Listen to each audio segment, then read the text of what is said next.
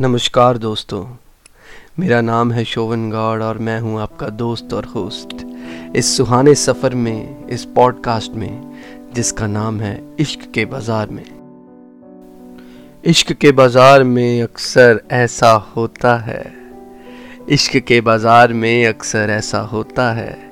कहीं इश्क दिखता है, कहीं बिकता है और कहीं टूट कर बिखरता है। इस सीज़न में, जिसका नाम है इश्क के बाज़ार सीज़न वन हम बात करेंगे द जर्नी ऑफ़ लव एक जर्नी के बारे में हम यहाँ बात करेंगे। उम्मीद करता हूँ कि आप लोग बने रहेंगे मेरे साथ इसी पॉडकास्ट में, शुरू से लेके अंत तक, और इन्जॉय करेंगे कुछ खट्टी मीठी बातें इश्क की।